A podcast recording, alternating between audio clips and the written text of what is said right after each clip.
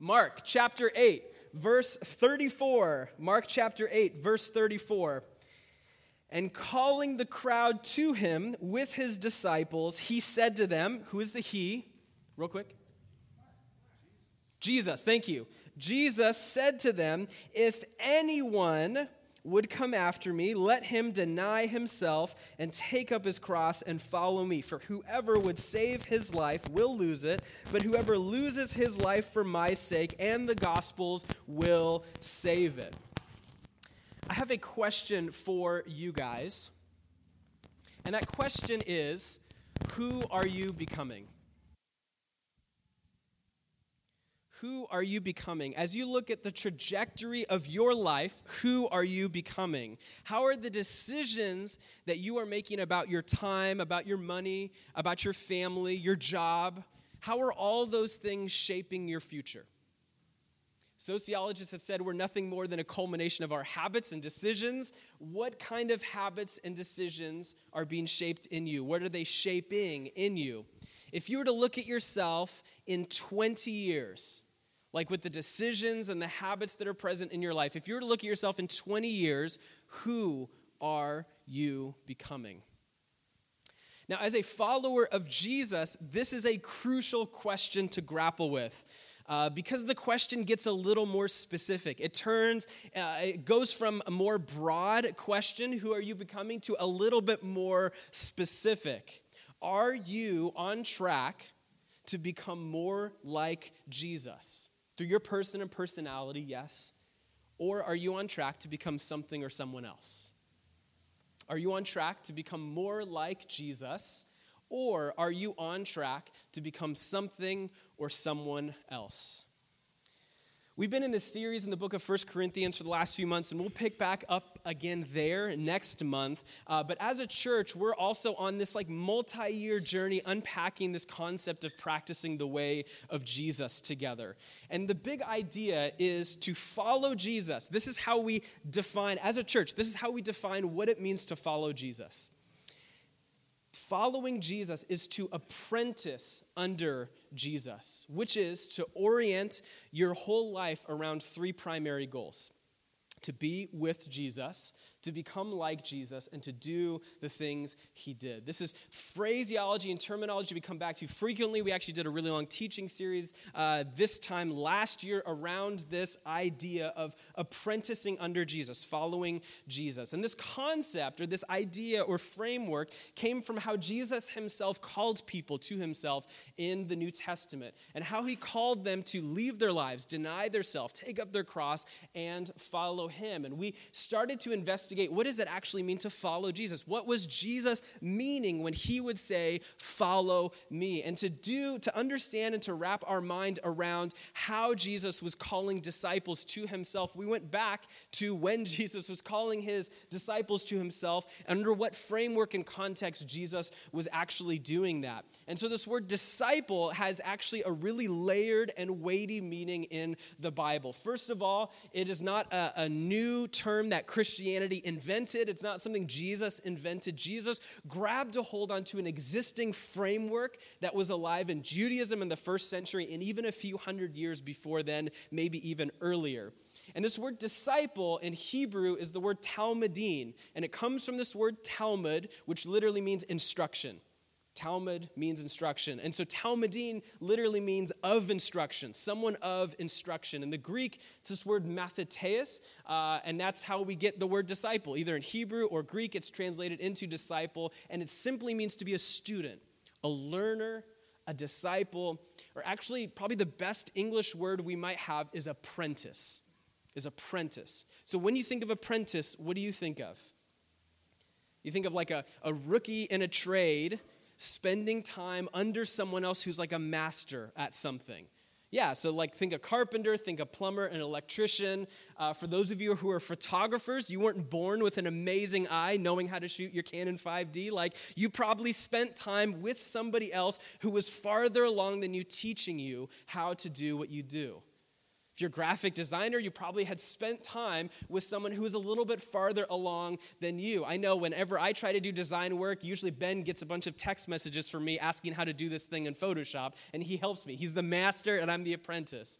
Like in a lot of areas of life, you are apprenticing somebody for something.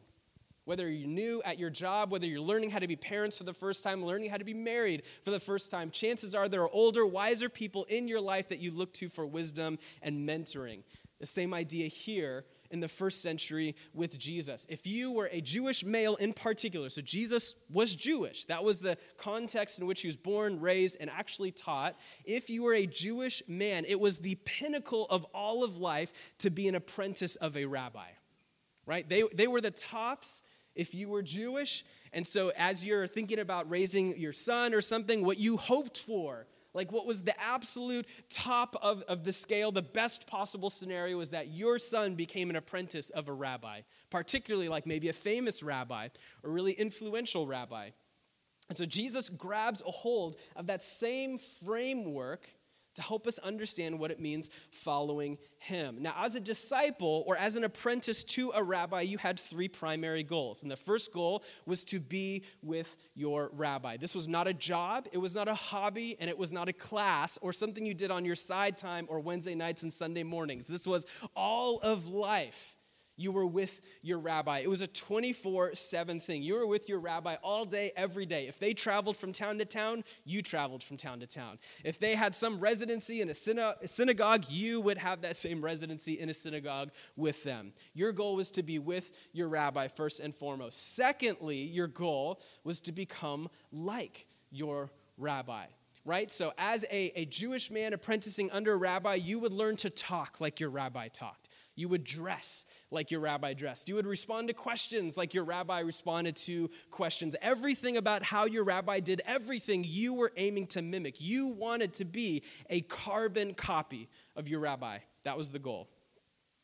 And thirdly, is to do what your rabbi did.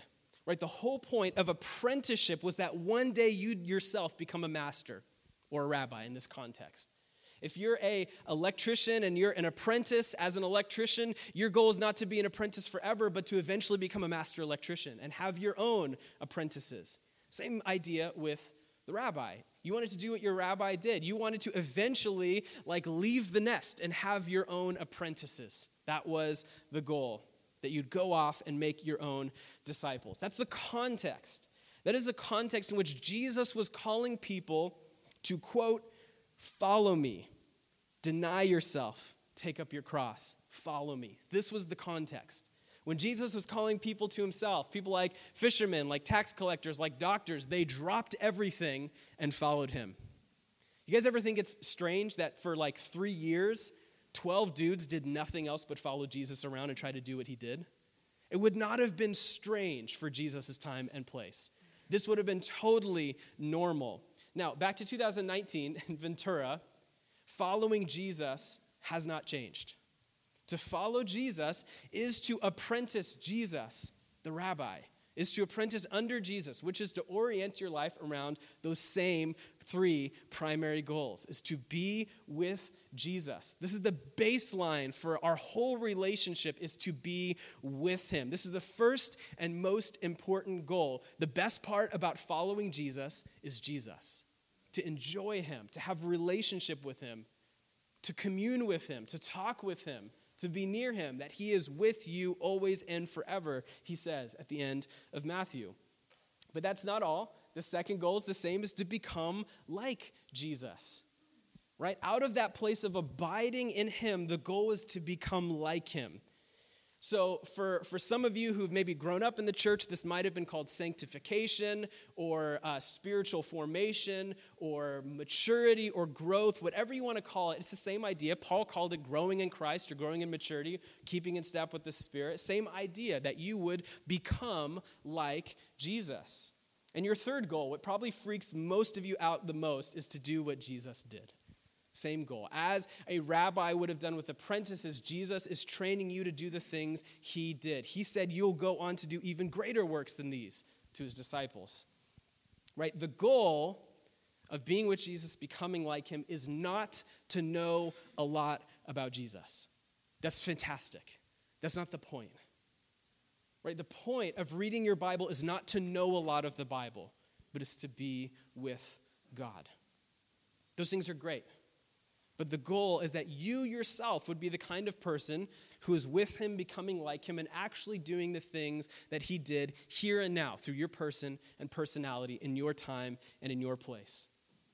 And so, one or two times per year, we'll actually take a pause from what you're doing and use this framework to press into one of these spiritual practices or spiritual disciplines that Christians have been using for thousands of years to cultivate a relationship with God, transformation in our own life, and kingdom impact here on earth. And so, that's what we are doing today. And what we're honing in on and diving into is prayer, right? Arguably one of the most foundational spiritual practices and disciplines we have to not only be with God, but to grow to become like Him and to do what He is doing. And we started in on this at Anthem Summit this year. So if you know, if you were there, you got a little bit of a primer for where we're heading. And there was actually, uh, I think, somewhere upwards of like 12 to 15 incredible people who were teaching classes and leading workshops on different aspects of prayer. Vanessa was doing one of them, George did another one. We had people from our other two churches leading them as well. Uh, and so if you'd like, to go, actually go back and listen or watch some of that stuff. We have them online. Uh, but we actually kind of started in on this. And what we said at Summit was this is not going to be like a shot to the arm, but something we actually want to keep coming back to and growing in together. Because if we are honest, for many of us, prayer is a weak point in our discipleship to Jesus. For many of us, particularly those of us in the room who are this, you know, this is everybody, but particularly those of us in the room who are under the age of 40 where discipline, rhythm, and structure are the enemy, not a friend, prayer is a weak point in our discipleship to Jesus. Many of us don't really enjoy prayer. We feel bad or even guilty about how little we do pray. And when we finally do make time to pray, we often don't know what to pray for or we're so distracted we can't focus. Does that describe anybody else in the room other than me? Have you ever experienced some of those feelings around prayer? Now, what is absolutely fascinating is for Jesus, prayer was central to life with God. Prayer was absolutely foundational and central to life with God. That's why prayer was such a big deal for Jesus and why it seems like he thinks it's a big deal for you to grow in prayer. And often we pray from this place of duty but what if Jesus meant for more than that? What if prayer was this awesome and profound tool to actually grow to becoming like him? This tool to be with him and to actually do the things Jesus did. See, for Jesus, prayer wasn't duty. He seemed to genuinely enjoy his Father's presence. So often in the four biographies of Jesus Matthew, Mark, Luke, and John we see that Jesus often withdrew to lonely places and prayed, that it was life giving. It was somehow like sustaining him for the ministry that he was doing and for the life he was leading. And maybe, just maybe, that is why when his disciples saw him pray, they asked him, Lord, teach us to pray. Flip over to Luke chapter 11. Luke chapter 11. Now, Jesus was praying in a certain place. And when he finished, one of his disciples said to him, Lord, teach us to pray, as John taught his disciples. They saw something about how Jesus prayed, and they said, we want a piece of that. That looks desirable. I want that. Jesus came away from time with the Father, and his disciples' immediate reaction was, Lord, teach us how to pray. How do you do that? How can I do that? Can I do that? And Jesus responds, if you even just skimming down the rest of Luke chapter 11 with the Lord's Prayer, which is less of a liturgy to recite, although that can be helpful, but more of a template or flow to pray into and to lean into, a posture of knowing that we pray to a good Father who's always listening and ready to respond. For Jesus, prayer is the center point of life with God. And it's our opportunity to interact with the Creator God and participate with Him in His work of bringing redemption to earth. Jesus knew that, and He models that for you and I today. Lord, teach us to pray is this profound question because the disciples saw something about how Jesus enjoyed his relationship with the Father and wanted that same relationship. Remember, the point of praying is not that you pray, but it's to be with God, become like him, and do what he did. A lot of people define prayer simply talking with God, and I think that's actually a, a helpful definition.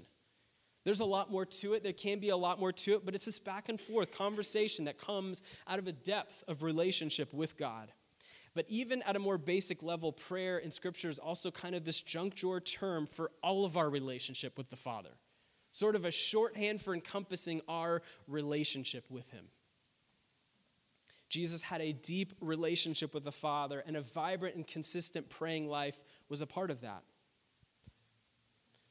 And as we're looking to Jesus as our example, we see he often withdrew to lonely places and prayed. Look through the biographies of Jesus. Right before big moments of Jesus' life, you'll see frequently he got away and prayed. Sometimes got away, prayed, and fasted. Sometimes brought his disciples with him to pray. Sometimes he went alone in solitude. Jesus was intentional. He made time and it didn't happen by accident. Jesus was intentional. I like to think what's good enough for Jesus is good enough for me. If Jesus thought it was important enough to be intentional about our praying life, then it is absolutely crucial to you and I. And if this is a topic that bores you, ask the Holy Spirit to convict you. If you think it is boring to talk with the creator of the universe, ask the Holy Spirit to change your heart. If this is something that you immediately think of prayer and you think of duty, you think of routine, you think of something that is jury, ask God to change your heart because you are lacking. I know that sounds really harsh, but it is true. When my prayer life suffers, my life lacks. When my prayer life is flourishing and thriving, I could not be more joyful and satisfied in Him. How can we grow to become more like Jesus, who genuinely enjoyed a deep and good relationship with the Father through and in prayer? And so, what I want to do this morning is to tee up our next couple of weeks, is talk about how we change into becoming more like Jesus when we think about prayer in our prayer life, through our prayer life? How do we actually engage this process? Because chances are, at one point or another in your life, you felt either excited or convicted, woke up one morning and said, I need to pray more. I need to pray more. And that lasts a day, maybe a week, maybe a month if you're really disciplined. How many guys have ever like done a New Year's resolution and part of that New Year's resolution is to pray more? Maybe pray for other people, maybe like pray individually more, pray as a family more, or whatever, and, and that lasts a week, two weeks, if you're really good, a month, but starts to fade and drop away. And I believe it's because we misunderstand how we actually change. We misunderstand how to cultivate better and new rhythms and habits into our life. And we think transformation can just happen to us because we want it to. How many of you guys have woke up one morning and been like, okay, I'm not satisfied with my life, the way things are. I don't, I'm not satisfied with my job. I'm not satisfied with my relationship with my spouse or how I parent my kids. And then you do nothing about it. And then you wake up in the morning frustrated about the state of all those same things all over again. You're like, oh, what happened? I really want to change. And then you go to sleep and you wake up and like, ah, nothing's different. And you get frustrated. And you get discouraged. You blame God. You blame someone else. Oh, I can't change because of this or that person. Oh, God must not really be doing anything in me. He must not hear my prayers. He must not whatever. We just sit there and think transformation will just happen to you. And the picture of the New Testament is actually quite different than that. The transformation does not just happen to you. The picture we get from the New Testament of those who follow Jesus is one of constant and continual change and transformation to be more like Jesus. The promise, which you and I fail to experience regularly, is full on transformation from the inside out daily right? Second Corinthians, Paul says to, to the Corinthians in Second Corinthians 3, and we all with unveiled faces, beholding the glory of God, are being transformed into the same image from one degree of glory to another. And this comes from the Lord, who's the Spirit. This idea that daily you are being transformed by it from the inside out, beholding the glory of God from one degree of glory to another. And throughout Scripture, and particularly the New Testament, we find that transformation or growing into the likeness of Christ is not only the goal, but the expectation of the Christian life. Did you know that? It's not only the goal, it's not just wishful thinking, it's not just for super Christians or trained seminarians, but the goal for every single follower of Jesus is to be transformed. And it's not just the goal, it's the expectation. The New Testament writers seem to think because you have the Holy Spirit in you, there should be regular change into becoming more like Jesus. And as disciples of Jesus, that predestined purpose in our life is to be conformed into the image of Jesus. But that doesn't just happen to you, it takes participation and intentionality. It takes participation and intentionality. One of the great church fathers, Augustine, once wrote Without him, we can't, but without us, he won't. Often, we think transformation will just happen to us if we want it enough. But 2 Peter 1 says to make every effort to be all the more diligent to confirm your calling and election. Make every effort.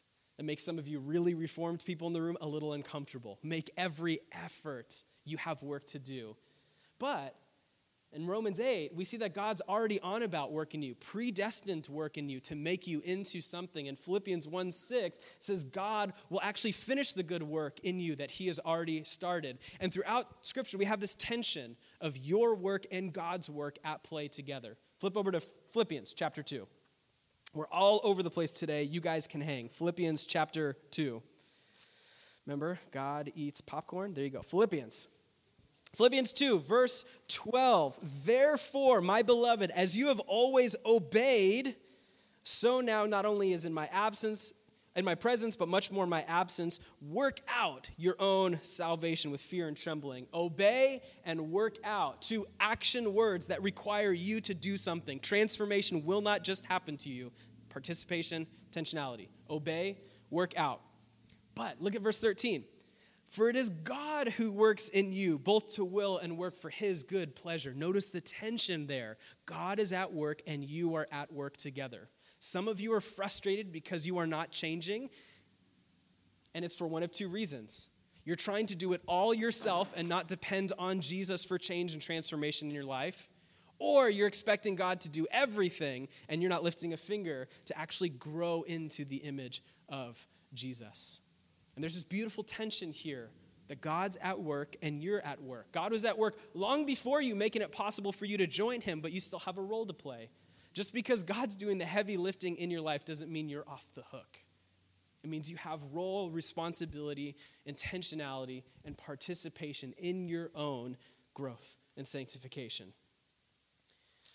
To further drive this deeper, Paul uses the word put on a lot. In multiple letters, he's talking about putting on the things of Christ. And it's this Greek word, it means it's enduio and it means to sink into. It's like putting on your, your favorite pair of pants or your shoes every day. Like you, you just sink into that stuff. It's grabbing your favorite jacket and immediately going, oh, it's, it's the most comfortable jacket I have. It has all the pockets I want, like the zipper never breaks or never catches. It's like you're sinking into something that fits really, really well. And he says to the Romans in Romans 13, put on the Lord Jesus Christ, but make no provision for the flesh. To the Ephesians, he says, put on the new self created after the likeness of God in true righteousness and holiness. And this is a really interesting one in Colossians 3. He says, Don't lie to one another, seeing that you have put off, past tense, you have put off the old self with its practices, and have, verse 10, put on, still past tense. You have put off and you have put on. But look what's not past tense the new self, which is being renewed. To be renewed and continue to be renewed. It's the same verbiage Paul uses about the Holy Spirit be filled and keep on being filled. It's the same language around repentance repent and keep on repented. Same verbiage here. You're renewed and you're being renewed in the knowledge after the image of its creator. According to Paul, these things don't just happen to us, you put them on. You've put them on once and for all when you said yes to Jesus, to following him, and you put them on daily, the things of Christ, making no provision for the flesh. Something has happened once and for all. Jesus saved us, brought us into the family, and now we engage in a lifelong journey of transformation, which is not only the goal, but the expectation of the Holy Spirit's work in you. Meaning, if we want to grow in our praying life, it won't just happen because you want it to happen. And it especially won't happen if you don't really care about it. It won't just happen to you. We need to engage the Holy Spirit in this kind of change. We are intentional here at Anthem about our formation into the image and likeness of Jesus. We do these series from time to time about how we are being formed because just by waking up, you are being formed into something in someone else, whether you like it or not. The forces at play in this world are way too strong, and just by hitting the snooze for the fifth time, pulling yourself out of bed, and getting a start on your day, you are being shaped and transformed. Don't raise your hand, uh, but how many of you guys look at your phone first thing when you wake up in the morning? Not asking you to raise your hand so you can't lie to yourself, you know? I, I do it all the time, by the way. It's an addiction to pop open immediately the news app, to like immediately get rid of emails I don't need to see and flag the ones I do, and to start reading the news, and I have to be informed about the day. And it starts because you set your alarm on your phone, which I do as well, and then you hit snooze, and you hit snooze, and you hit snooze, and you finally reach over to turn it off, and then you slide up to open it. And then an hour later, you're laying in bed, and your arm kind of hurts because you're laying on this side and scrolling on that side, and you are immediately shaped by something other than God. Now, if you reach over to your phone and you open the Bible app and you start, well done, well done, good for you. That's probably not what's actually happening, though. We are always being formed into something, passively or actively. And I bring this up because as we talk about how to become more like Jesus, we have to realize the forces at work causing you to not be like Jesus. Martin Luther, uh, the great reformer, categorized this in these really classic categories as the, the enemies of, of all spiritual growth, the enemies of all sanctification, becoming more like Jesus, as the world, the flesh, and the enemy. The world, the culture we live in, right? So every time you open the news app, every time you open Instagram, every time you just walk outside your house, the world is shaping you into something or someone. Yourself, you have internal, like carnal desires that are not good or bad necessarily, but unchecked, they will go after your self happiness and self preservation over everything and anything else the world, the flesh, and the enemy. There is an enemy at work. Satan and his demons want you to not be like Jesus. And he will use every tool in his toolbox to keep you off the mission of God. These are strong forces. And the question is not, are you being formed, but who or what are you being formed into? Who are you becoming? Who are you becoming? With the habits and decisions and choices in your life, what kind of person are you growing into? Are you on track to become Jesus expressed through your person and personality or something or someone else? Now, we're doing this because we as a church believe we actually want to be shaped into the image of Jesus. And if you're still listening to me this morning, it's because you have some amount of interest in becoming more like Jesus and not unchecked with the world, your flesh, and the enemy will turn you into. Because the invitation of Scripture is to counter that unintentional formation of the world with intentional formation by the Holy Spirit to be shaped into the character and image of Jesus. So, that's how we're being shaped. How do we actually change to become like Jesus? How do we rebuff and refute the forces at work in the world, the flesh, and the enemy to become more like Jesus? How do we actually say no to those other things and choose to be shaped by something or someone different? How do we engage in this lifetime process of changing to become like Jesus? So, this is the how. I just gave you a lot of the why. Switch hats. Put on the how hat. Like I gave you some why, because this is what it means to be a disciple, to be with him, become like him, and do what he did. There are forces at work trying to pull you away from the transformation that God wants to do in your life. And we know we have a role to play, the Holy Spirit has a role to play, and this world, our own flesh, and the enemy will try to take us away from that. How do we actually counter all of that stuff and press into the person Jesus wants us to be? How do we become like Jesus? Now, classically, uh, if you've been hanging around the church world for any length of time, this might have been known as spiritual formation or growth or sanctification, uh, but doesn't matter what your heritage, we're all, we're all getting at the same thing. So use whatever language is helpful to you. For me, spiritual formation is helpful, but for you, swap in whatever language is helpful because the end goal is the same. The end goal is to become like Jesus. And we're talking about the process by which we change to become more like Jesus. Now, if you guys uh, were tracking with us last year, you might remember my, my triangle. Uh, we start with a triangle, an intentional spiritual formation here. This little shape to help us remember how we change. Now, we stole this from someone we love who stole it from someone else we love who eventually stole it from Dallas Willard. Uh, but these ideas and concepts have been around since the Reformation and even some of the Catholic mystics before then, all the way back to the disciples and how we think about Scripture. This is not new, but it's just packaged in a way to help us remember a little bit. So, intentional spiritual formation starts with a little triangle, and the top of that triangle is teaching. So, what I'm doing right now, what you show up for most every single Sunday, in part, is to be formed by Scripture. Right? It's undermining the false stories of this world with Scripture. It's choosing to look at Jesus' picture and idea of the good life in the kingdom and not the good life that our world tries to tell us. It's helping us understand and comprehend the scriptures as the baseline authority for our life. Paul says to the Romans in chapter 12 do not be conformed to this world, but be transformed by the renewal of your what? Mind, that by testing you may discern what is the will of God, what is good, acceptable, and perfect. It takes no effort to believe the stories of the world. Absolutely no effort. It takes no effort to be shaped by culture. You just have to wake up in the morning but it takes effort and intentionality to actually see our entire world through the lens of Scripture. It takes thoughtful effort and engagement to see it all through the lens of Scripture. The New Testament writers uphold teaching really high as crucial to our formation because there are false stories being told about the world and about where meaning and hope is found in the world. And we need Scripture to ground us and guide us. The psalmist says, It is a light to my path. Teaching. Second part of the triangle is practice.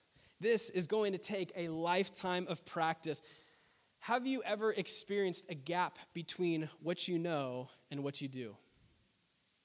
Have you ever experienced that gap? It's called cognitive dissonance, by the way. It's just a gap between things you know or believe and how you actually live your life. My uh, best friend, uh, a guy named Josh, some of you guys know, he's out in Denver right now planting a church. Um, and I lived with him for a really long time. And while I was living with him, uh, he just had all these like adverse reactions to it. Felt like everything. He had like gut problems. He had like weird skin problems. Like just his body wasn't working properly. So he eventually went to an allergist, and they, you know, they do all the, the long list of tests to find out everything your body repels. You know, anything from just like, uh, you know, small allergies to like full on intolerance or maybe autoimmune issues that are going on. And he got his results back, and it was crazy. It was like 25, 30 things. It was really long, right? Like anything from strawberries and black pepper to on the really intense side, like dairy products, cheese and stuff and, and everywhere in between. He's a, the guy's allergic to everything. Now, what is really funny about that story is when he first came home and told me about the results of the allergy and how he like really shouldn't have wheat or gluten and he really should be staying away from dairy is he's eating a piece of pizza like right in front of me. As he's talking about the things he shouldn't be eating, two of those things are on the pizza slice that he's eating. Walking cognitive dissonance. He knows avoiding these things will objectively make his life better, and yet he's still choosing that old stuff. That's what we have to practice. Because there is a disconnect between what we believe and what we actually live. And if we do not address that disconnect, it makes us discouraged. Because we're like, I, I really want change and transformation, but you make no decisions in life to actually do that, and then you're frustrated that you're not growing. There are, I don't know how many, countless documentaries on Netflix right? Like enough for any particular issue. And we have a, a, friend who likes to just watch Netflix documentaries to get riled up about something. Like, I just need some fire in my life. I just want to watch something and get fired up about a documentary. Now, when, when they watch that particular documentary, whatever it may be forks over knives, blackfish they're not actually changing their eating pattern. So they're not actually like not going to SeaWorld or whatever the thing is. Like, you plug in a Netflix documentary and you get mentally all fired up about something and not actually change anything in your life and just continue being fed like new information. But if it doesn't change how you live, you will be frustrated by it. We read this into our life with Jesus, and it's really damaging in how we view our discipleship or apprenticeship to Jesus. And that is honestly the danger with doing a series like this, where we talk a lot about prayer but never actually change our prayer life. Jesus said in Luke 6, Why do you call me Lord, Lord, and do not do what I tell you? Dallas Willard, in his book, The Great Omission, says the missing thing and one of the greatest problems in the world is that Christians in the Great Commission forget to actually obey Jesus. We'll teach, we'll baptize, we know He's with us, we'll go out to the nations, but not actually obey Him. This is not about trying hard, this idea of practice, but about training really hard. Think of learning to play an instrument or running a marathon. There is training required to do that thing well. And we are invited into a life partnering with the Holy Spirit of training to become more like Jesus. Author up in San Francisco, Mark Scandrette, says, You can't learn karate by watching. It's one of my favorite quotes in the world. You can't learn karate by watching. And we can't learn to follow Jesus without practicing to do what he did and taught. Jesus didn't just communicate information or ideas, but he declared, I am the way and invited his disciples into a new life that was fueled and inspired by his example, teaching, and sacrifice. As we grow to become more like Jesus in prayer, we are going to be practicing. This is not just a teaching series where you learn new knowledge on a Sunday and then kind of go off to lunch and be like, cool, what's next week? But you're actually going to be practicing right? There'll be a few projects to engage with over the next couple of weeks. And for some of you, that sounds intimidating or a little scary uh, or new for you. That's okay. We are all learning together. So, in your community groups, there's going to be a couple of projects to experiment with the next couple of weeks. And there's going to be some projects for you to actually work out and flesh out individually on your own as well. We'll get into that at the very end. But no, practicing is a crucial component. Why do you call me Lord, Lord, and not do what I tell you? Jesus really wasn't super concerned with them hearing a good message and a good teaching from him. He was concerned with them actually doing what he said. Okay, a next part of this triangle so teaching, practice, community. You can't do this alone. Jesus didn't have disciple, he had disciples. We cannot follow Jesus alone, not even you. Nobody is the exception. You cannot follow Jesus alone. The Christian life was never meant to be lived alone. Engaging in these common activities of worship, study, prayer, celebration, and service with other disciples of Jesus is something Jesus himself embraced and modeled for us. Right? This pattern that we get into to isolate when life gets hard is counter scripture. When life gets hard, I pull back. When life gets hard, I don't go to my community group. I don't reach out. I don't actually like try to engage with other people. That is counter the way of Jesus. Opposite. It's opposite day when you do that. When life gets hard, the gospel pushes us towards other people. You definitely know it's going to be harder. It's going to cost you more, it's going to be a sacrifice. It is countercultural to press into community when life gets hard. This is what Scripture calls us to. Community exposes and encourage, encourages us. It exposes all the ways that we are still putting on the old self. Like a sponge being squeezed, it leaks out of you. You spend enough time with somebody else, and they will start to see all the ways that you're not as awesome as you think you are. But it also encourages us, it leads us towards the good life that Jesus talks about as well. The writer of Hebrews, in Hebrews chapter 10, says, Let us consider how to stir up one another to love and good works, and not neglecting to meet together, as is the habit of some. What a snarky, like, little add in. Have you guys ever noticed that's a little snarky? Is it just me? We don't know who wrote the book of Hebrews. Some think it was Paul and a sermon he was giving to one of the churches that he was, and that's why it's kind of free flowing, and is as is the habit of some. But encouraging one another all the more as you see the day, the capital D day, drawing near. We can choose our friendships and our relationships. So we can pick the people who are like us, dress like us, talk like us, vote like us, and never really be challenged to grow. You just keep getting reaffirmed in your little echo box of, of likeness. However, you don't get to choose community most often. You're thrown into a room or thrown into a church that people that are different than you, dress different than you, that are different age, different life stage, maybe even vote different than you, make different decisions about their money, time, and family than you. And we're all rubbing together, sharpening each other, annoying each other, helping each other grow. You don't always get to choose the people you're in community with. It's sometimes hard. It's hard to be in a room with people who will call you on your stuff and actually see all the ways your old self is leaking through.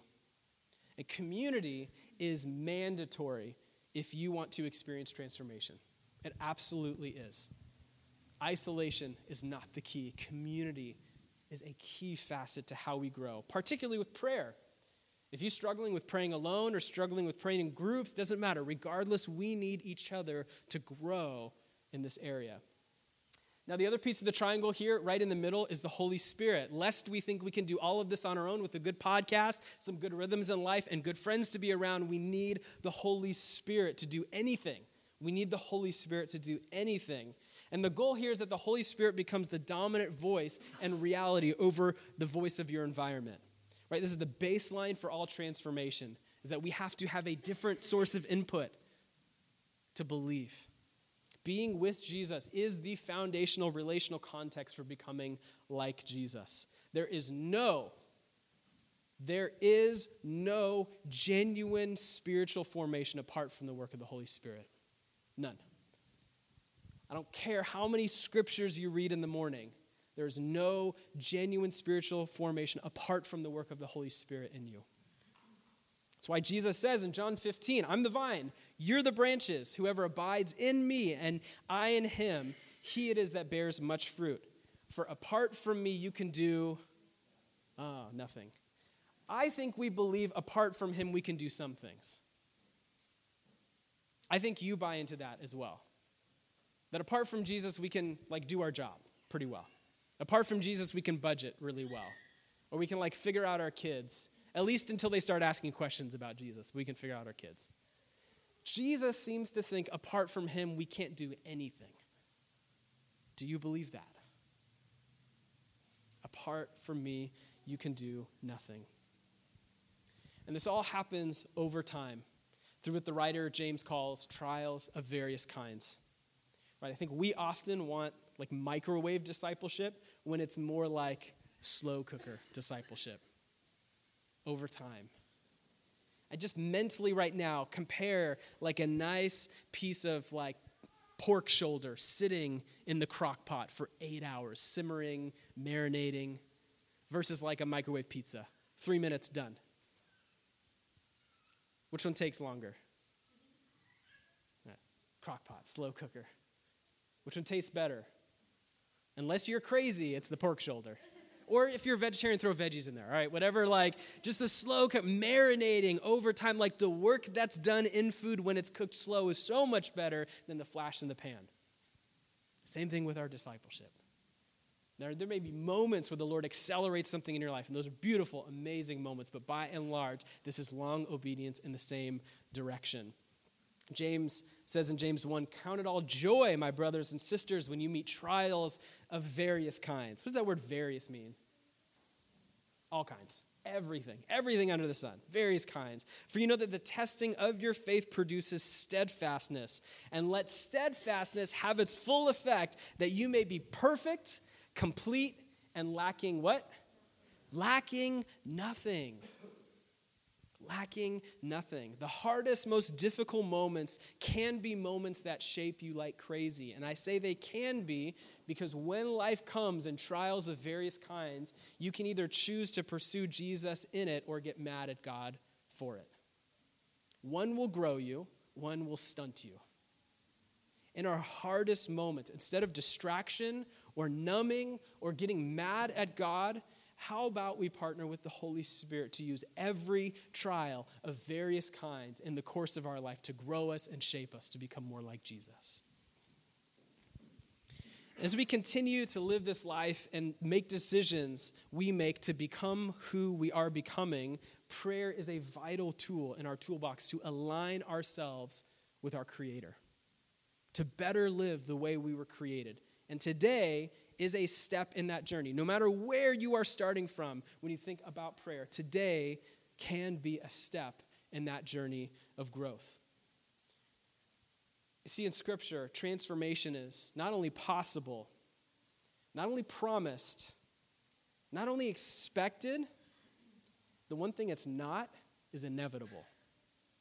If you sit back, do nothing, it is not inevitable that you will change to become more like Jesus. Jesus' work opens the door to real transformation in our life. So we engage the Holy Spirit in our lives to become more like Him. We don't just sit there enjoying our fire insurance. And if there is a hell, we won't actually go there because we said yes to Jesus once. That just opens the door to a whole life of transformation, partnered up with the work of the Holy Spirit. So that's big picture how we change. How do we actually grow, take some steps in growing in prayer? How do we actually become like Jesus as we grow in prayer? How do we grow in prayer by becoming like Jesus. So, to help you take some steps this week, we're getting ultra practical. Ultra, ultra practical. So, if, if the beginning of this sermon was some of the why, and the second part was some of the big picture, how we actually change and engage this process of change in our life, this last little bit is severely practical ruthlessly practical in your life because we want to give you some steps to actually move forward. Right? Wherever you at, we want to push you forward. Staying where you're at is not where you're called to be in the context of growing in our prayer life. So, I have a couple of things for you guys. First, I have a couple of projects to try on your own. Okay? Projects. This is like homework. If you're a note taking kind of person, this would be a great time to take a couple of notes, a couple of projects, and then we have something we're going to be doing in, in our community groups as well. This is practice because the danger is you will leave here going, oh, nice sermon, Bert, and not change. That's the danger. We are overcoming that danger by practice in community, trusting the Holy Spirit to do some work in us. Okay? You guys with me? Cool. Zach's with me. That always feels great, guys. Okay. I know, I know today was a bit like a fire hose. That's all right. I'm trying to tee up some of the framework uh, because the next couple of weeks and the projects we're going to be doing are going to be so rich and I believe transformative for you. Okay, so a few projects on your own. And, uh, you know, couple of categories of people here. This is not like, no, I'm not pointing the finger of blame. Just be honest about where you actually are in prayer, okay? Be honest about where you actually. If you don't pray at all, I'm so glad you're here talking about prayer, listening about prayer. If you don't pray at all, my encouragement to you is start small. Like, don't start trying to carve out an hour every morning. Like, if you want to do that, go for it. But that will not be sustainable if you do not pray at all. Start small. If you want a habit of prayer, attach it to a habit you already have. Severely practical, okay? So if you brush your teeth, you got to brush your teeth for two minutes. Two minutes, guys, brush your teeth. No stinky breath on Sundays. If you're brushing your teeth for two minutes and you're mindlessly letting your mind wander, like, spend that time to pray. If you're sitting there, like making your Chemex in the morning, that's at least five, six minutes if you're brewing that Chemex. Spend that time praying. If you're taking a walk, you take a little 10, 15 minute walk at work, get outside, take that time and pray. Just be with the Lord. Taking a coffee break, if you have a commute in a car, how about instead of a podcast or radio, even a sermon, take that time in silence. Maybe flip on a little bit of worship music and just spend some time praying. Just pray. Start small. If you don't pray at all, start small. Start with a habit you already have. If you want to attach a new habit to your life, start with something you're already doing. This is practical, right? Severely practical. Okay. If you pray a little, like a little bit, and you want to take another step forward, keep a list of prayers and see how God answers them. Seeing God's faithfulness increases our faith in Him. This is a project our community group does on and off. At best, I would like to say we do it really regular, but we do it on and off. Is we have a list of all the answered prayer we're keeping in a notebook together. And it's really encouraging as we look back and say, oh man, we prayed for this, we prayed for this, we prayed for this. God answered all those things. How easy is it to pray for something, see that God answers it, and to move on and forget it? Or worse yet, attribute it to something else. Like keep a list of prayers. I know some of you guys have like really vibrant prayer journals where you're actually tracking how God answers those things. That is amazing. If you pray a little, just start writing down some of your prayers and writing down when they get answered. Nothing will give you more motivation to pray than to know you have a father who likes to respond to you, a God who actually talks back and works. Because nothing's worse than praying and feeling like you're just hitting a ceiling up here. But if you actually are tracking the things you're asking for and seeing how they're being answered, is incredibly encouraging and motivating. It'll be exciting. It'll be like a game to you. It'll be exciting. It'll be this crazy motivation. Okay, if you don't pray at all, if you don't pray a little, if you struggle with being distracted, which is none of you guys in this room, I know that, but just in case you have friends who struggle with being distracted in life, this is from uh, the life of George Mueller. He, there's this great story I'm not going to go into, but he, he basically says he was having a hard time praying. This George Mueller guys, ran these epic orphanages in Britain, and he was known for his praying life and asking God to provide for the orphanage that he was running.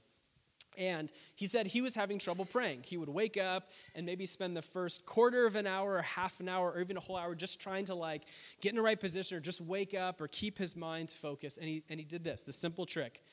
He, he started reading scripture first.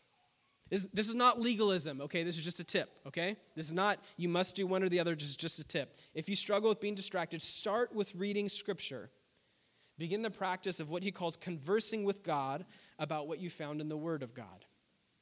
Right? Prayer is spiritual warfare. So the enemy will do anything he can to distract you from it as much as possible. As much as possible. It's not just you have ADD, it's Satan does not want you to pray because prayer is spiritual warfare and actually has impact in this world. So, a tip from George Mueller, who prayed a whole lot, is start by reading scripture. One verse, a whole chapter, doesn't matter. Start somewhere and then just start talking to God about what you just read. It has a way of focusing you in and not spending 15 minutes being groggy and trying to think of your list or like rolling over and trying not to fall asleep. Just start by reading a little bit and talk with God about what you're reading. Okay, if you pray somewhat regularly, my challenge to you try a bit of liturgy, try fixed hour prayer, try something to get you a little more regular, right? Uh, uh, one thing um, that would be really beneficial, helpful, like a starting point, memorize the Lord's Prayer. It's Matthew 6, right? Or 5, 6. Matthew 6, or Luke 11. Matthew 6 is a little bit longer one. We're doing this with Calvin right now. We're trying to help him memorize the Lord's Prayer. Memorize it, Pray through it daily. Memorizing is not as hard as you think it is. It can be done, but memorize it, pray through it daily. And just take a moment and pause. Our Father. What does it mean that God is our Father? Let your mind wander on that. Good Father. What was my dad like? How is he similar? How is he different? Who's in heaven? What does it mean that God is in heaven but still intimately connected with us? Start working through that, praying through it. The point here is do something that can be regular. If you pray somewhat regularly, do something to increase your regularity. Fixed hour prayer, liturgy, prayer journal, memorizing the Lord's Prayer, these are all really helpful things. Once again, just trying to help you take a step forward in this. We all, no matter how old you are, how good at prayer you are, we all have room to grow. So just trying to help you take a step forward. Okay, and finally, last category. If you pray a lot, there's some of, some of you guys in this room I trust are praying a lot. I know it. I see it in your life. I not only see it in like your rhythms, but see it in your in your countenance. And, and when you say you pray for me, I trust you're actually praying for me. So for you guys, since you're already stepping into this, I, I, I still want you to grow in something. I still want you to take a step forward in something. None of us are perfect at this until we die, and then we get to be with Jesus forever. But until then, we're all we're all growing and have room to grow. So, if you pray a lot, try something that's out of the norm for you. Try it out. Silence, solitude, take a day away, like fast. Try intercession, praying for others, like a kind of a discipline, praying for others. right? Maybe, maybe ask the Lord to give you prophetic words for other people. Maybe your prayer life is kind of you and God, and, and engaging others in prophecy can be a way to do that. I'm going to freak some of you guys out right now. Ask the Lord if He would have you start praying in tongues. You just freaked. Some of you guys just wiggled in your seat. Don't worry, we're going to teach on it this summer. And, but honestly, try something out of the norm. Try something out of the norm.